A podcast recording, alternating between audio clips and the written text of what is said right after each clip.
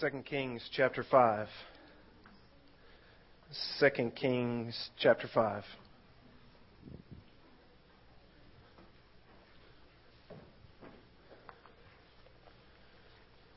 Some of our lives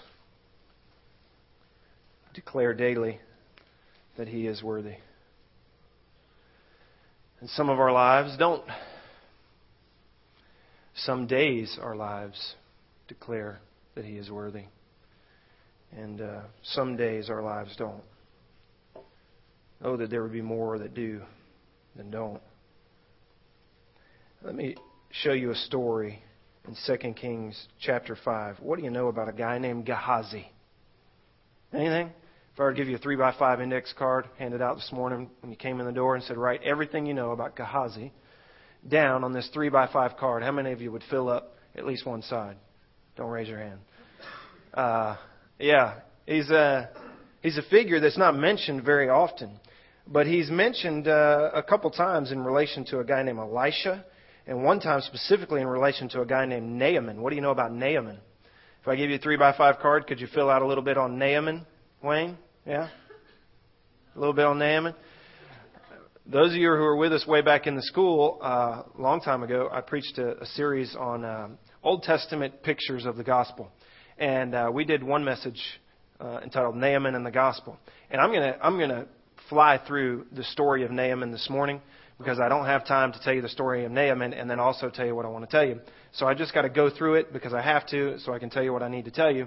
But uh, if you want the full story on Naaman and the Gospel, uh, go online. You can look on our website and you can go back. Uh, several months, a couple years now, I guess, and uh, look for Naaman in the Gospel and listen to that message. It'll give you a fuller understanding of, of the first part of chapter 5. Uh, but we're going to tell the story this morning. It's one of my favorite stories in the Old Testament. It is, uh, as I said and as I preached uh, way back, it is a beautiful picture of the gospel in the Old Testament. And we don't often think about the Old Testament t- uh, teaching the gospel, but it does in numerous ways. Frankly, if you don't really understand your Old Testament, uh, to some extent, you can't fully understand the gospel. And so uh, it is a beautiful picture uh, of Naaman coming to uh, healing. And uh, we're going to go through that quickly this morning, and then I want to tell you the story that immediately follows because it is uh, it, it's where I want to make really pretty much a single point. Okay. Second Kings chapter five says this: Now Naaman, captain of the army of the king of Aram, he was a Syrian and uh, you're going to notice a couple things right here, right off the bat, that Naaman was a great man. Because it's going to say that, right? He was the captain of the army of the king of Aram, and he was also a great man. Pretty easy, right? Uh, he was a great man with his master, and he was also highly respected because by him the Lord had given victory to Aram, the man who was also a valiant warrior. And let's stop right there. See, uh, the first thing the author wants us to know is that Naaman, he's highly exalted. He's a captain. Uh, he's a warrior. I mean, this guy, this guy is Clint Eastwood or Charleston Heston or you know Mel Gibson in one of his. Uh, give me what's the Mel Gibson? What's the name of Mel Gibson? Braveheart. Yeah, he's he's he's Mel Gibson Braveheart, but not with all the morals and values, probably. Okay. Uh, you know, this if you get a picture of this guy, and here's how this is how you want to read your Old Testament stories. You really want to put it in in a cinema form in your brain, okay? So you just put you just put Clint Eastwood or, or Charleston Heston in there right now, and you just see this hard dude right here. He's the captain of the army. He's a bad man, all right, but he's respected by uh, his king. Uh, he is uh, faithful to his king. And it says that because of him, the Lord had given victory to Aram. What that's referring to is the Jewish tradition says that when Aram uh, defeated the nation of Israel, uh, that this is the guy who shot the arrow that caught King Ahab in the heel and killed him, giving Aram the victory. And so uh, this guy is renowned. He's well respected, but he's also renowned. His name's been floating around out there. Okay, so when he shows up, he's just the kind of guy you respect. But he's got one problem. You see that at the end of verse one. Uh, he just so happens to be a leper. He's got uh, the one issue that we all will face is that he's going to die. He just so happens to be dying slowly and uh, painfully. Uh, it's obvious to everyone who's around, although he is highly exalted, uh, the evidence of his illness is on his face, quite literally, perhaps. Verse 2 Now the Arameans had gone out in bands and had taken captive a little girl from the land of Israel. That's a Jewish, uh, Hebrew, Israelite girl, okay? And uh, she waited on Naaman's wife. So you get the picture here? Highly esteemed guy, captain in the army, well respected by his king. Uh, he's got one little problem. And then they jump verse 2 straight to his house. And his wife has this servant girl who became a slave through the battle with Israel, she got taken captive. We don't know how old she is. I mean, a little girl, you expect she's maybe 9, 10, 11, right? We've got some young ladies in the audience, and you can just imagine this is a little girl taken captive. And now she's a slave in a, in a foreign, pagan land. It, doesn't really get much worse than that, and we'll come back to why that's important in just a little bit. But she was from the land of Israel, and she waited on Naaman's wife. She was a servant. You have the idea that she's a faithful servant. Verse 3 She said to her mistress one day, I wish that my master were with the prophet who is in Samaria. That's back in Israel. Then he would cure him. The prophet would cure Naaman of his leprosy. Verse 4. We don't really get the backstory, but the inference is Naaman's wife communicates what this little girl has said to her husband. Fast forward maybe a day or so, maybe that very evening. Verse 4 says, Naaman went in and told his master, that's the king, and here's what he said Thus and thus spoke the girl. It really, really wasn't too important, I guess, for the author to record that. Or maybe, maybe he's quoting Naaman directly. Maybe Naaman didn't think what the little girl had to say was too important to relay it all to the king. But essentially, he says, Hey, this little girl had something to say to my wife, and listen to what she said. Essentially, he's for some reason, asking permission from the king to follow up on what this little girl, who's not even named in one and a half verses of all of Scripture, has to say. Thus and thus spoke the girl who is from the land of Israel. And then in verse 5, you, you see that the king grants his captain permission to go check it out. Let's see what's going to happen here. Then the king of Aram said, Go now, and I will send a letter to the king of Israel. Stop right there. Why would he do that? The, what did the little girl say? There is a prophet. There is a prophet in Israel, technically, specifically, in the area of Samaria. There's this one guy, and if he goes, he can be healed. He goes to his king, gets permission. The king says, Okay, let me write you a letter to the king, the king of Israel. Not to the prophet. Let's just skip over him. We'll go straight to the top. How about that? You want permission to go? I'll send you a letter. I'll give you a permission slip, give you everything you need. Why don't you go right to the top dog? Well, he departed, and he took with him ten talents of silver, and six thousand shekels of gold, and ten changes of clothes. That's a lot of stuff. That's a lot of loot. Okay? What do you expect Naaman is hoping to do? He may figure he's going to have to buy from his enemy, from his enemy's king, this healing that this little no name girl has spoken of. So he's going to take, hey, mom, I didn't even see my mom. My mom's sitting right there. Uh, just kind of odd. She lives in Florida. She's here this morning. Um, sorry. He's going to take all this stuff, not because he needs all this money, not because he needs all these changes of clothes. These were gifts, okay? That's why he has it. You're going to see that come in just a second. He brought the letter now, verse 6, to the king of Israel, saying, and again, notice we've just skipped the prophet. We've skipped what the little girl said. We're, we want the healing, but we're gonna we're not going to follow the instructions. We're going to go straight to the king. Maybe maybe if we go the higher the better. He brought the letter to the king of Israel, saying, "And now, as this letter comes to you, behold, I have sent Naaman. This is one king talking to the other king, and by the way, they're enemies. Behold, I have sent Naaman, my servant, to you, that you may cure him of his leprosy." Great response here by the king of Israel. When the king of Israel read the letter, he tore his clothes and said, Am I God? Am I God? I, I don't think so. Am I God to kill and to make alive? That this man sending word to me to cure a man of his leprosy? But consider now, and you get the idea that this, this uh, king of Israel, maybe Jehoram right here specifically, he sits back and he says, now these are the guy, this is the guy who shot the arrow, supposedly, that killed King Ahab. And now he's coming here and he's brought all this stuff and he's got his letter from his king. Something's not right here. See what he says at the end of verse 7? But consider now and see how he is seeking a quarrel, or literally an occasion against me. He thinks there's some sort of plot going on here. Something must be up. Well, what he realizes it is, is, is that it makes no sense given the instructions of the little girl, for him to be approaching the king at all. It's out of place. He's not the right person. It's not the right time or the place or the person. Verse 8, we don't know how, but somehow Elisha, who is the successor to Elijah, the prophet of God, the chosen spokesman of that day, the mouthpiece of God on earth for both mercy and judgment to the nation of Israel and to all those who surrounded the nation of Israel, somehow God helps him to know what's going on in the king's chambers. Verse 8 And it happened when Elisha, the man of God, heard that the king of Israel had torn his clothes, that he sent word to the king, saying, Listen, uh, why have you torn your clothes? This guy's not seeking an occasion against you. Let him come to me and underline this. And he shall know that there is a prophet in Israel. That very thing that he had ignored, that he took lightly. Go see the prophet, the man of God in Israel specifically. You're going to find him in Samaria. Go find him. Well, let's just go to the king.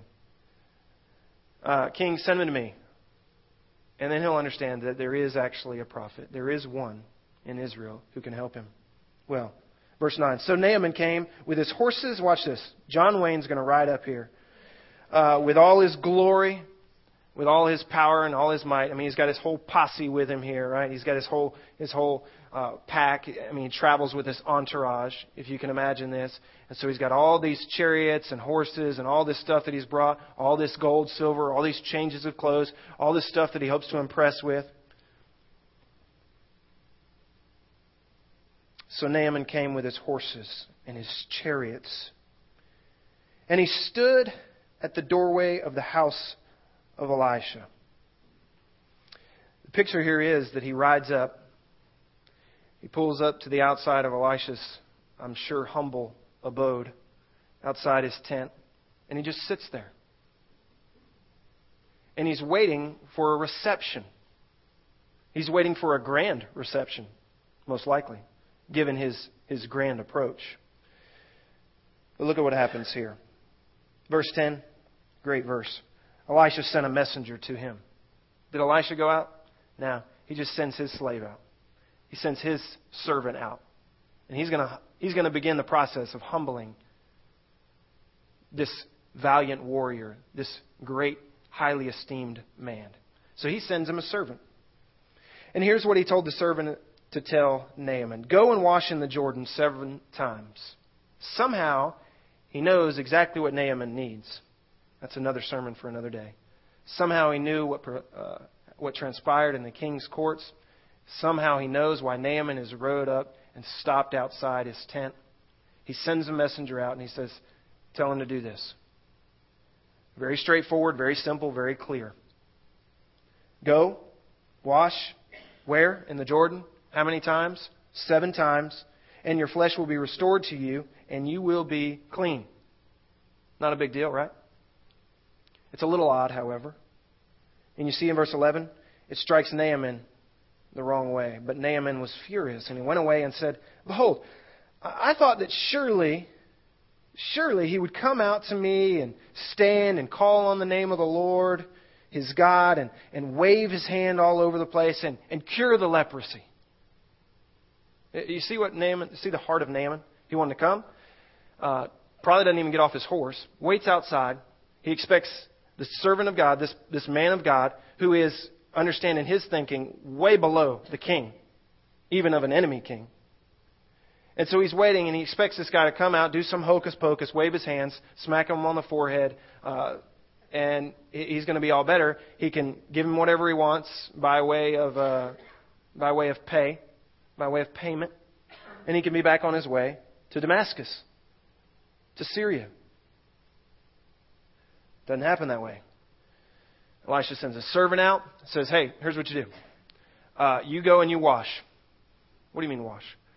Go to this river. What river? The Jordan River. The Jordan River. What river is that? It's the river of God's people.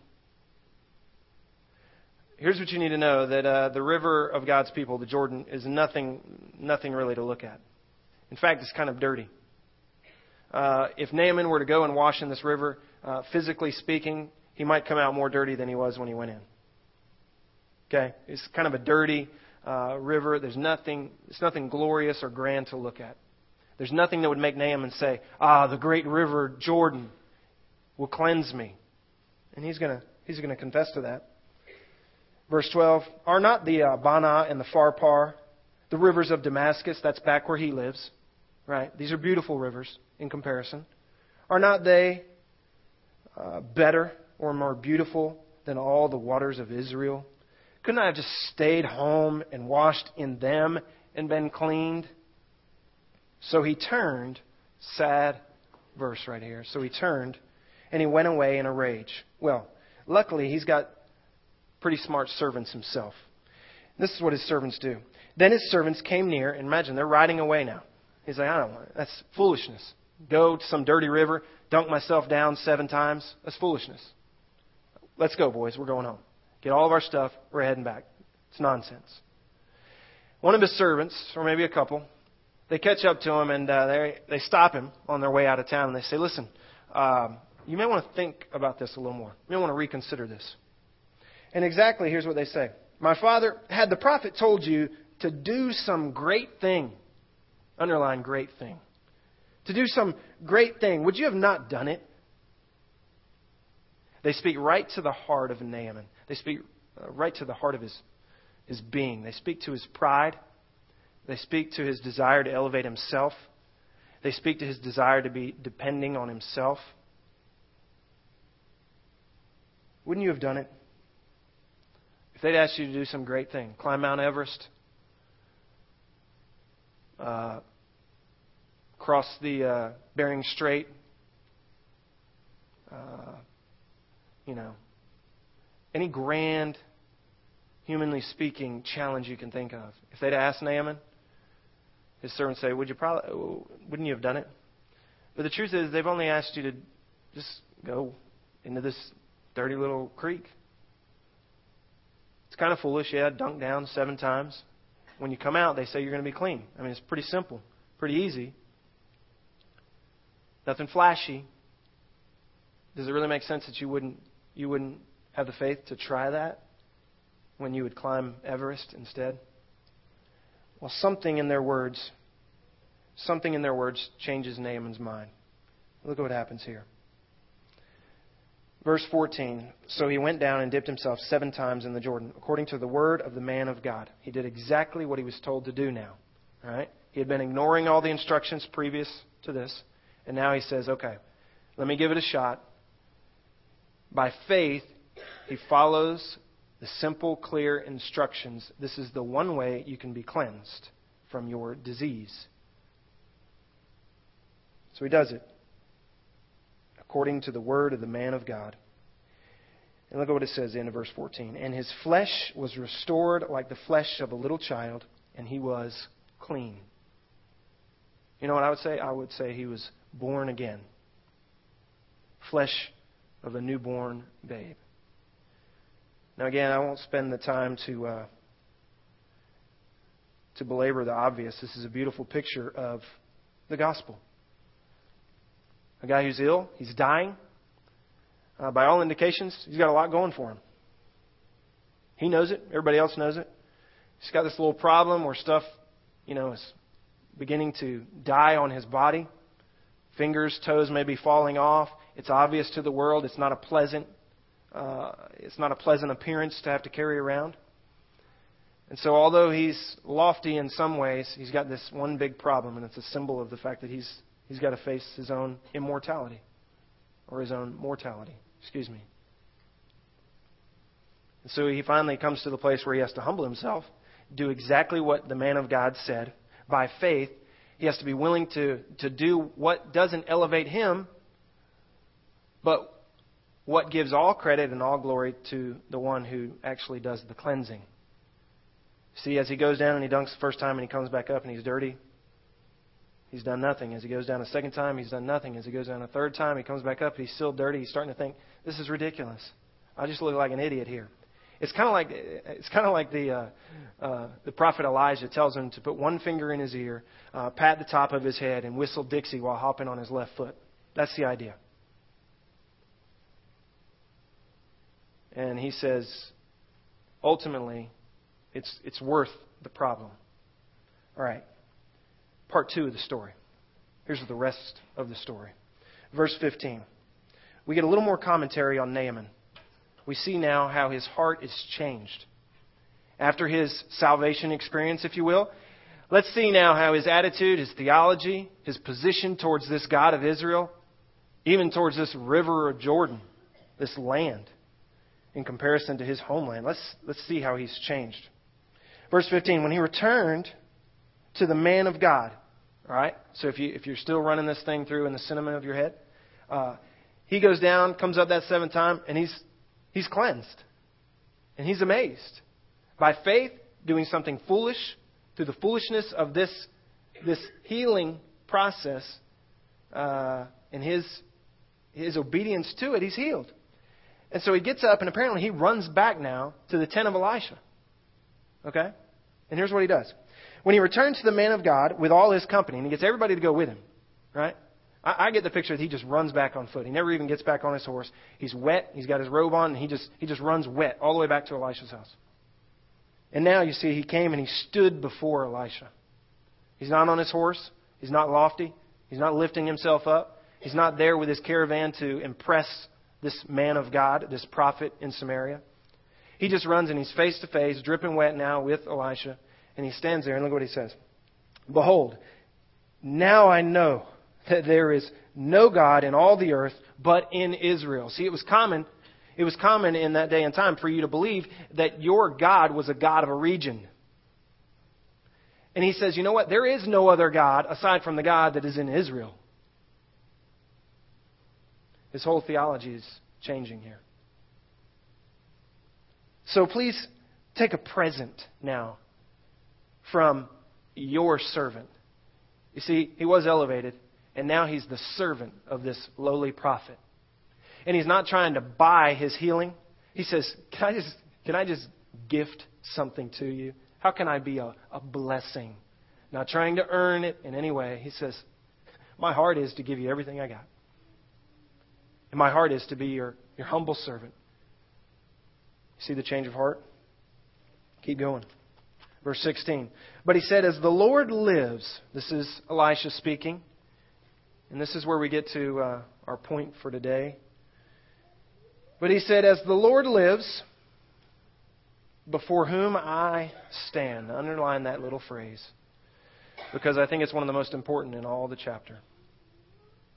As the Lord lives, before whom I stand, it's Elijah's way of saying, I live my life before the eyes of my God. I'm, as I stand before Him, let me give you the answer to your request to give something to me.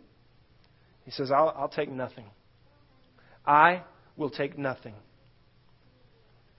What can you give for this gift of healing? Elisha says, As I stand before God, there's nothing you can give. To make absolutely sure that this pagan uh, captain understands that he was saved by the grace of God, he was healed only in obedience and in faith. He says, I'll have nothing from you. Could he have taken something? Probably could have. It wouldn't have been a problem. But to be absolutely clear that this is the complete work of God, he says, I'll have nothing. And he urged him to take it, but he refused. And so you get the idea here in, in, this, in, this, in this scene that Naaman's like, listen, take this stuff. I'm healed. And Elisha's just saying, no, I don't want it. Take it. No, I don't want it. Take it. I don't want it. I don't want it. It's not required. Verse 17 Naaman said, Okay, if you're not going to take it, do this. Please let your servant, notice, he, notice his position now, not high and lifted up, not lofty, you get this guy who was way up here, now he's, he's down here. Of his own accord, by the way. His heart has been changed. He says, okay, if you're not going to take a gift, uh, can you do this for me? Here's what I want you to do. If not, please let your servant at least be given two mules' load of earth, for your servant will no longer offer burnt offerings, nor will he sacrifice to other gods, but to the Lord, the God of Israel alone. Here's the idea. Remember I told you that gods were regional in their minds? Okay? Uh, this God of Israel, uh, he, he now was a believer in this God of Israel. He's already said he's the only God there is. But his habit was that he worshiped the God of the place where he was. And so now, if he goes back home, the God of his region, in his mindset, in his history, in his flesh, in his, in his, uh, in his habit, is the God of his region. And so look at what he does. It's an amazing thing here. Even though he's got the burden of his old, his old religious uh, connotations and his old religious ways and systems, he says, I, I got to overcome that. This is the only God there is. So here's what I'll do. Elijah, give me a couple carts of dirt, and I'm going to take this dirt back, and I'm going to bring Israel and the God of Israel to where I live, and I'm going to set up an altar, and I'm going to worship only to this God. What, what a tremendous heart change that is. Isn't that amazing? His heart had been, his heart had been, been stolen by the love of his, this God that had so healed him. What a beautiful story. 18. In this matter, may the Lord pardon your servant. So he asked for the earth, and now he asks for a pardon. Look at this. Another great evidence of the change of his heart. When my master goes into the house of Rimmon, that was the foreign pagan king of that area, of the, that was a Syrian king, okay? Uh, Hadad Raman. Uh, it was I believe, as I remember correctly, he was a god of rain and, and agriculture, etc. His king would have him as his assistant go in and worship with him. And he would assist his king uh, by offering his arm for the king to rest on as he knelt, etc. And Naaman knows this is going to continue to be his life. And so not only does he ask for the, the loads of dirt to go back so he can set up an altar to the one God of Israel, he says, Listen, um, Elisha, I, have got to know something. I've got to know something. And he's searching his heart here. And this is what he says In this matter, may the Lord pardon your servant, referring to himself, when my master, referring to the king of Aram, when my master goes into the house of Rimmon, this pagan king, to worship there, and he leans on my hand, and I bow myself in the house of this foreign God that is no God at all, I now understand. When I bow myself in this house, the Lord Pardon your servant in this matter. You see the heart change? See the, the change of theology, the, the change of desire? God's got him fully and completely. Fully and completely. And he wants to leave nothing to, nothing to chance here. And so he says, Elijah, uh, will God pardon me in this? My heart isn't in it. My heart isn't there worshiping. I'll be there for my king. I'll be a faithful servant to him. He'll lean on my arm, and I'll go down with him as he bows to this no God at all. But understand, my heart is with the God of Israel. May the Lord pardon his servant when I go and I'm faithful to the one I'm serving. And look at what uh, Elisha says. He said to him, Go in peace. Real simple. I think Elisha knows his heart. Uh, Preston, you want to you want to worship sermon right here? I think there's one in these two verses. That God sees the heart always and not, He's not ever concerned with the formalities. And Elijah knows this, and he says, Go in peace. So he departed from Elisha some distance. What that means is, is that he's on his way home again. All right? Now keep this, keep this movie rolling in your head and watch this. Here comes Gehazi. Verse 20. But Gehazi. Who's Gehazi? He's the servant of Elisha, the man of God. He is, in essence, Elisha's right hand man. He is to Elisha what Elisha was to Elijah. Uh, you might argue that as Elisha's right hand man, just like Elisha was the right hand man to Elijah, he perhaps might have been in line to replace Elisha in prophetic leadership, if but not for this following story. But, uh, but Gehazi, the servant of Elisha, the man of God, thought, or he said to himself, Behold, my master has spared this Naaman the Aramean. Now notice that he calls him this Naaman. He's not really a he's not really a very compassionate guy right here from the outset, is he? He see him he sees Naaman as an enemy. He sees him as the captain of the army of his enemy. And he sees that Elisha refused to take anything from this guy for the healing that he gave him. And he doesn't get it. And so he's thinking to himself, why is it? Why is it that my master has, you see what he says, spared this Naaman? In other words, why didn't he take advantage of this wicked man? I mean, he gave him his life. Why not get something in return? Certainly, if there's anybody we can take something from, certainly if there's anybody we can take advantage of, it's got to be this guy. Why is it that my master spared this, this Naaman, this Aramean, by not receiving from his hands what he brought? As the Lord lives, where did you see that phrase just a few verses back? You heard it come out of the mouth of Elisha. Sounds awful spiritual, doesn't he? As the Lord lives, I'm not going to stand before my God. Look what he says. I will run after Naaman. And I'll take something from him. What do you think he's going to take? Gold, silver, changes of clothes? Yeah. He's going to receive payment. Now, watch how he does it. He's not even up front with his underhandedness. Uh, so Gehazi pursued Naaman. He chases on foot after this uh, caravan. And when Naaman saw one running after him, you get another great commentary on the heart change that happened in Naaman. He came down. Naaman jumps off his horse. He sees this guy running after him from Elisha's tent, from that same general direction, maybe. he jumps down, and this guy looks worried. He says, What's, what's wrong? What's going on? Is all well? It says that when Naaman saw one running after him, he came down from the chariot to meet him and said, Is all well? He's got a whole different heart, doesn't he? Verse 22, he said, All is well. Well, that's true. My master has sent me. What is that? That would be a lie. And here's what my master has said Behold, just now, two young men of the sons of the prophets. That's like a group of, of, of young men in training to be prophets, okay? They weren't actually sons of prophets necessarily. They were a group of, of young guys training for the ministry. And he says, A couple of these guys have come to Elisha, and Elisha sends me uh, to chase after you and says, Hey, uh, these guys showed up. Uh, you've got all this stuff. Maybe you can be a blessing to them. What do you call that? That's a lie. Elisha didn't send him, and there was no such, no such visitation from the sons of the prophets. Well, Behold, just now two young men of the sons of the prophets have come to me from the hill country of Ephraim. Please give them a talent of silver and two changes of clothes each.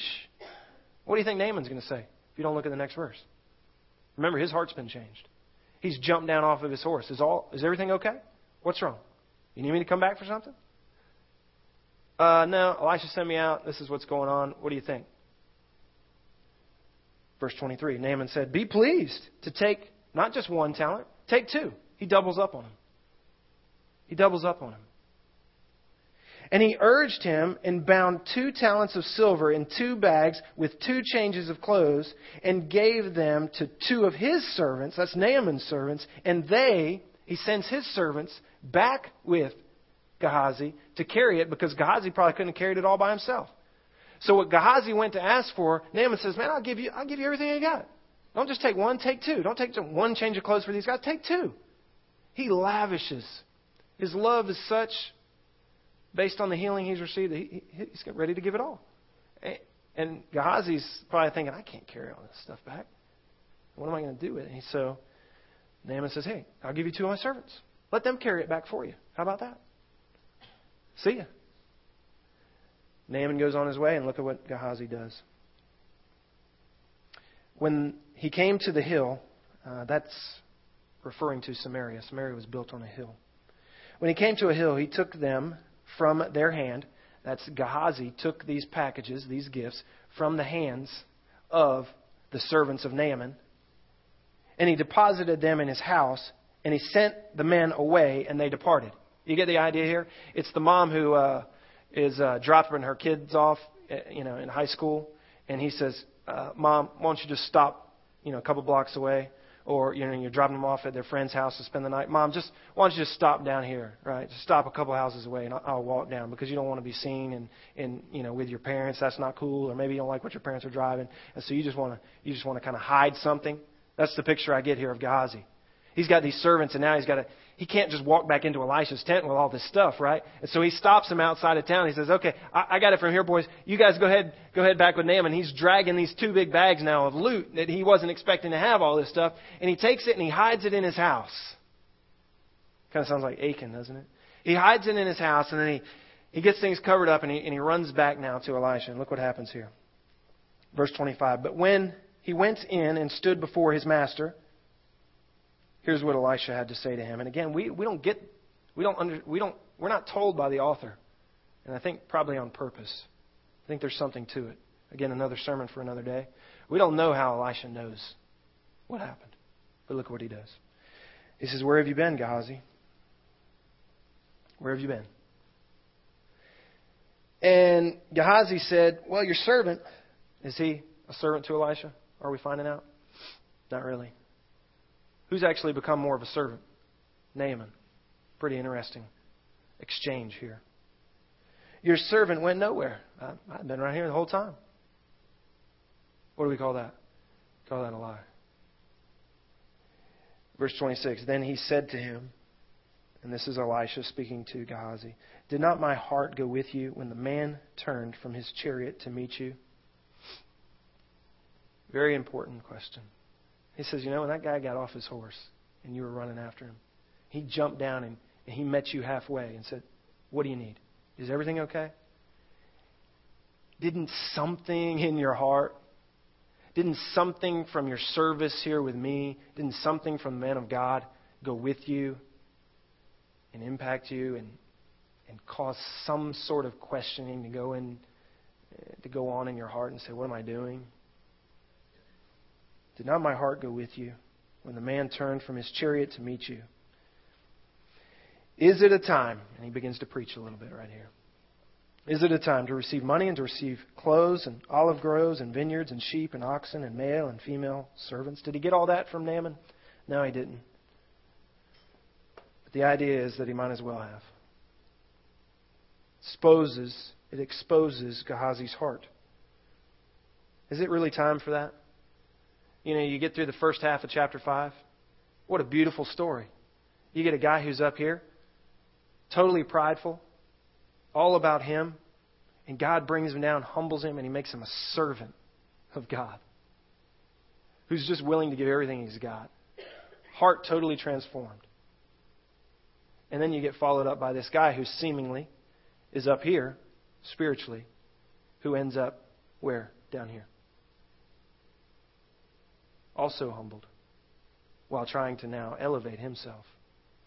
Uh, all of the beginning of 2 Kings is uh, story after story of this great exchange of one guy who thinks he's here getting brought down here, and another guy who's here getting lifted up. The weak becoming strong, the strong becoming weak. Some great stories beginning of 1 Kings. Uh, verse 27, here's the sad end of Gehazi. Therefore, the leprosy of Naaman, and you see the where the chapter starts, where the story starts, it ends. The leprosy of Naaman shall cling to you, Gehazi, and to your descendants forever. So Gehazi went out from Elisha's presence, a leper as white as snow. That's not purity, that's an indication of his leprosy. You, you, see, the, you see the guy who was prideful, humbles himself, a guy who appeared to be humble, tries to elevate himself, and you get this, you get this ironic, grand exchange. Uh, I wanted to preach the, a message on Gehazi for a long time, not necessarily to you guys. I'm waiting on my invitation to speak to some uh, some large uh, pastors conference, men's you know young uh, up and coming men's ministries group. Uh, I'll never get that invitation, by the way. But uh, this this story is what I'm gonna lay on them whenever I get that opportunity. I mean, it's, it's an obvious story, right? There's obvious implications and applications for a guy who's in the ministry, supposedly, who's seemingly religious, who's living with the prophet of the God he serves.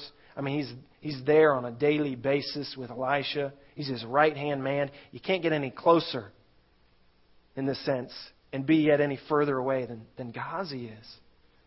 There's a message for, uh, for many who are in the ministry and, and seeking to elevate themselves at the expense of those who are coming to the grace of God. There, there's a message there. That's not, that's not where I wanted to be with you this morning. Uh, I can't say it any better than a, than a couple other pastors and theologians said it. So let me read this to you, and then we'll wrap up and be done this morning. One guy put it this way in regards to Gehazi God's power demonstrated in another's life meant little to Gehazi because he himself did not feel dependent on God's power for his own life. Religion had become a formal affair of fulfilling certain duties which life imposed upon Gehazi. And since his own life knew no deep need of the miracle of grace, he had, in consequence, no real appreciation of Naaman's need, and therefore no realization of what had been done in him. If we do not feel the urgency of our fellow's need of God, listen to this. Isn't it often because we ourselves no longer feel God is indispensable, no longer know the radiance of His presence, no longer are sustained by His great love? We're not greatly moved by mankind's desperate need of God.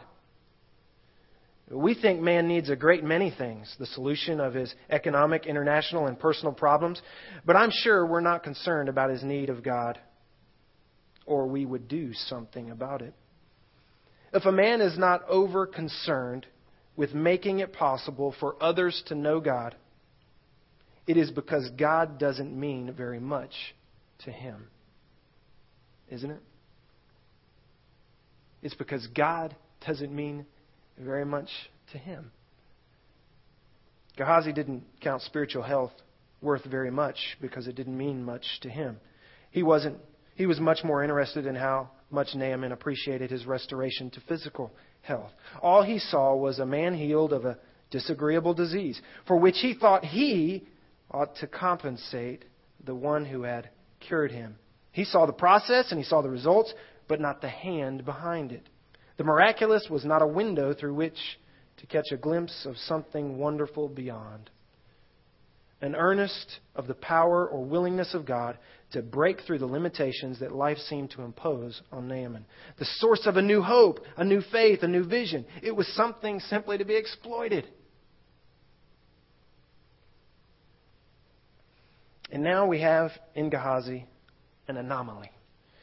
As far as we know, Gehazi had been an exemplary servant before this time, before this story. He, he served his master well, he did everything he was supposed to do, but his heart was not right with God. He lived in the household of a man of God, but he himself was apparently not converted by this God. He had even had a part to play in the performance of a mighty miracle when Elisha had raised a boy from the dead just previously to this story. Gehazi had seen God's power at work, but his heart had not been changed. It's a solemn thought that you can see God's power at work in people's lives and not, not ever be moved. You can hear the gospel and not respond to it. You can be a member of a church or even a church officer or minister and still not be truly converted. You can grow up in a godly household and still not be a child of God. What an ironic story of Naaman humbling himself and Gehazi attempting to elevate himself. And neither one of them got what they expected. One got healing, and the other got the illness. What a, what a tragic exchange for Gehazi. A guy who seemingly seemingly uh, knew what he was supposed to know, had heard what he was supposed to hear about the God. He was serving, apparently. But there's a, there's a picture of two hearts here. There's a picture of two hearts here. And they are, they are as different as night is from day. Apparently, God didn't mean very much to Gehazi. It was simply something to be exploited. All right, so um, what does this have to do with missions? I said last week that I was going to give you a little bit of a word on missions. As we uh, wrap up today, we're going to pray for those who are going to Jamaica. And as I've been thinking uh, this past week, you know, the question in my mind is what makes people go? What what makes what makes this group of six or seven people from our church up here in the northeast hills of Georgia, this little town that nobody in Jamaica has ever heard of except for Radley's parents? Uh, what what makes what makes you take a week of your vacation at your own cost. Uh, spend almost a thousand dollars of money you can't, you know, can't get back. Uh, go and stay nowhere actually near the water in Jamaica, but you're going to go stay up on a hill uh, in a dorm, uh, nowhere near the Sandals Resort, by the way.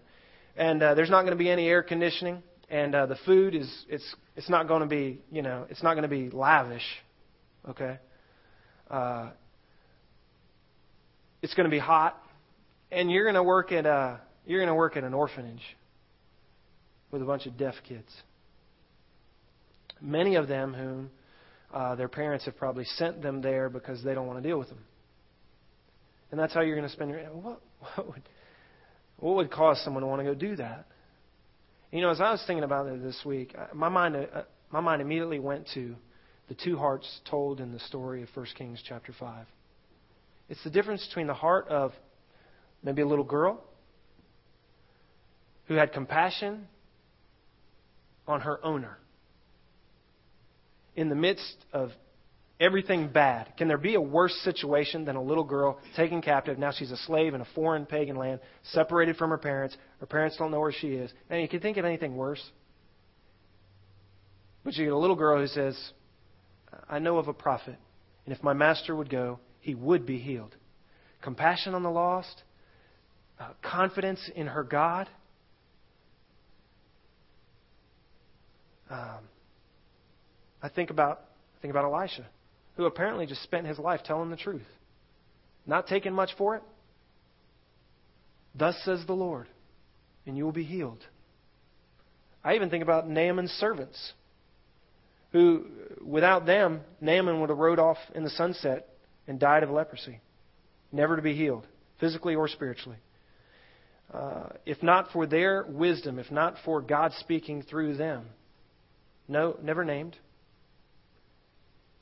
I think about their wisdom. I, I think about uh, I think about Naaman himself, a guy who who, by all indications, had his own things to brag about. Recognized he had this one problem. He was going to die. I got to take care of this and upon being healed by God, he said, I'll give this God everything I have. He placed his faith in something that seemed foolish at the outset. God comes through. His love response to God's healing is to, is to do whatever. Total heart change. So, where are you in this story? All right? Where are you in this story? Where are those that would go? Uh, a couple things. As I, as I know people who go, okay? Compared to people who stay for um, often no real good reason. Uh, people who go, uh, one of the things they have in common is they, they seem to have a compassion for those who need healing. They have a compassion for the lost, like the little girl. Uh, they have a confidence that their God will heal them. And so they're willing to say, Go. Go to, go to the prophet in the land of Israel. He will heal you. Uh, the other thing I see is they, uh, they seem to be completely, or most often in their life, selfless. Selfless. Uh, some of us may not have chose to go on this Jamaica trip for a number of good reasons. Maybe you really didn't have the money.